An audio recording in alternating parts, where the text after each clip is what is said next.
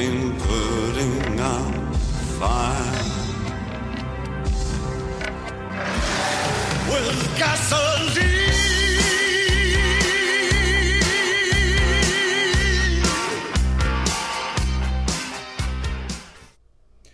Hello. Today we're going to talk about why I trade futures. I'm going to start out with a little story.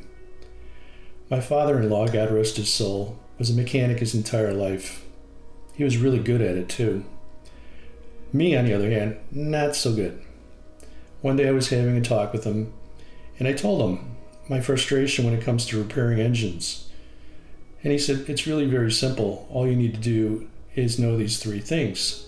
First, an engine has to have a spark, that is from the spark plug. Second, an engine needs to have a free flow of fuel. And third, there needs to be compression so that the fuel can be compressed, and when the spark ignites it, an explosion happens to push down the piston. That was like an epiphany for me, and suddenly I was able to fix all my old lawnmowers, a couple of motorcycles, and various other odds and ends of engines that were laying around the house.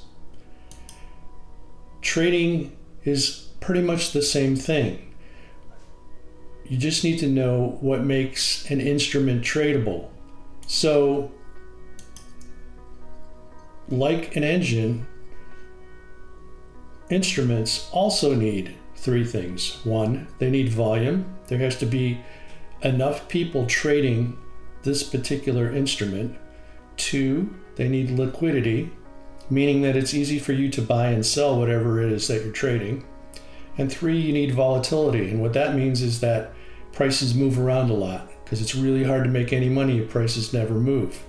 If you find those three things in an instrument, you have something that you can trade. Well, I decided on trading futures. Why did I do that? Well, first let's understand what is a future. So according to Investopedia, which is an excellent resource for trading, futures are a derivative financial contract that obligate parties to buy or sell an asset at a predetermined future date and price. So in plain English, it's a contract for you to buy tomorrow at whatever the price is that you agree upon today. Well, where did futures come from? Let me give you a little bit of history on that. The first uh, futures exchange of any kind happened in seventeen thirty, and it was in uh, the Dojima Rice Exchange in Japan, and it was used for trading rice. In eighteen forty-eight, the United States formed the earliest official commodity trading exchange in the West, and that was the Chicago Board of Trade. In eighteen seventy, in New York, the Cotton Exchange was formed. In eighteen seventy-seven, the first official commodity trading exchange was established in England for precious metals, and in nineteen seventy, the Chicago Mercantile Exchange was formed. But futures basically originated from the agricultural markets. Let me give you an example. If you were a farmer and you grew corn, and let's say you had a just a banging year, and you just had a giant harvest, the price of corn would obviously be low because everybody had really great harvests. So you could purchase a futures contract to buy your corn seed for future years at this year's price because it's low. And then next year or the year after or the year after that, if there's a drought or some kind of weird thing happens and the harvest is very lousy, the price of corn would go way high, but you would have a contract that would allow you to purchase that corn for a lower price. That was the whole idea behind futures uh, when it came to agriculture. And those have since expanded to a variety of different mark, markets. There is a futures market for currencies. There's a futures market for commodities, that is corn, pork bellies. There is a futures commodity for precious metal, gold, silver, et cetera. Um, and there's a futures market for energy, oil, gas, and things like that. So what are some of the good things and bad things about trading futures? Well, let's start with the good things. Uh, investors can use a future to speculate about the direction of the price in the future, obviously. So if you think prices are going up in the future, you might want to buy a contract with a price from today. Companies can hedge the price of raw materials or products that they sell to protect against adverse price movements in the future.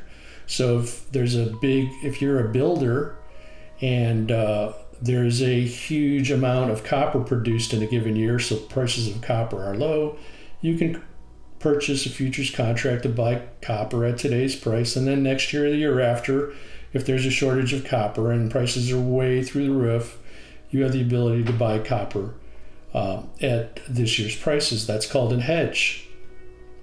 And the third benefit of uh, trading futures is uh, you can trade futures contracts on margin.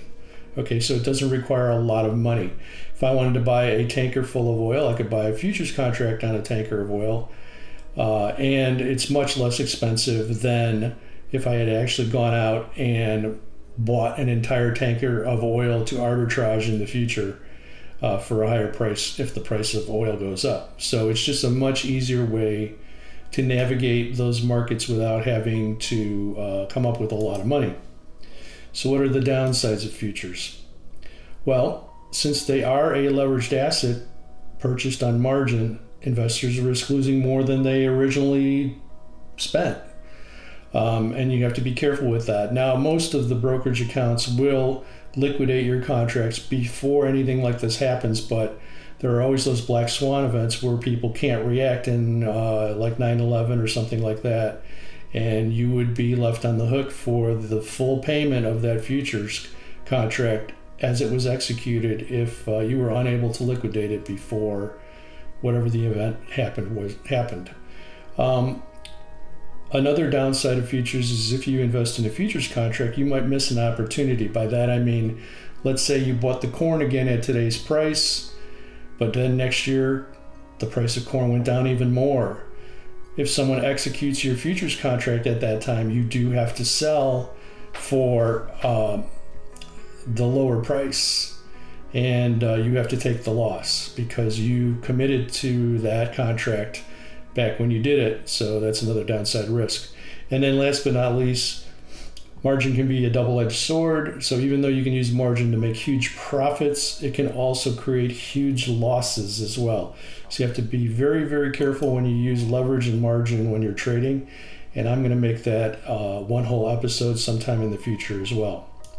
Last but not least, let's talk about taxes. So one of the reasons that I ended up finally trading futures, and I've traded everything, stocks, options, the Forex, et cetera. Futures are very um, favorable when it comes to the tax environment. Section twelve fifty-six of the I R S code says that the maximum tax rate on a futures contract is twenty-six point eight percent. So that roughly equates to the tax rate on ordinary income. So at the end of the year, all you have to do is print out the ten ninety-nine from your brokerage account, give it to your accountant, and it is treated like ordinary income on your tax return. You pay the taxes and you're done. Whereas if you were trading stocks, you have to worry about things like short-term and long-term gains. And if you're holding a stock over uh, a new year, there's the whole washout sale rules. Options are even more complicated. Uh, and more of a tax nightmare. So be, for that reason, I've always chose to trade futures, and uh, I'm going to continue to do so in the future. All right, on to this week's market commentary and why I chose the David Bowie song. Um, we're in a pickle. There's no easy way to uh, put lipstick on this pig. Uh, our governments have been printing money like drunken sailors for pretty much my entire lifetime. And now it looks like the chickens are going to come home to roost. We have way too much cash chasing way too many products and services. Okay, that's the reason why you're seeing runaway inflation. And the only thing that they have in their toolbox to combat that is to raise interest rates. And they have to raise them way, way more aggressively than they already have. They raised interest rates a half a point on Wednesday of this week, and the markets went completely apeshit. Okay, uh, if you were trading the free swing trades, you know that because the prices of those FANG stocks were all over the place for the last three days. Fortunately, they settled down by Friday's close, and uh, we ended up with a small gain, uh, which is very, very fortunate. Um, but Uh, like I said, we really have a big problem here. Uh, it has to be addressed. The only way to address it is to really ratchet up the interest rates really high, to squeeze money out of the economy, and to get inflation under control. It's going to take years. It's going to be painful. So fasten your seatbelts, folks, and get ready for some more pain. You should be looking at alternative ways of protecting your capital, okay? Um, things, I always tell people when they ask me, what should I do? I say, buy real things. Buy precious metals like gold and silver, buy real estate, buy land.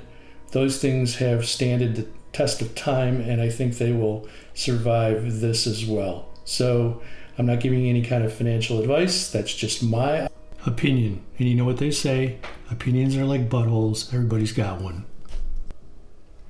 If you like what you hear, please go to the website, download the free swing trade ideas for the week. And also, I'd really like it if you subscribe to the podcast. Both of those links are going to be below. Check them out. Have a great week.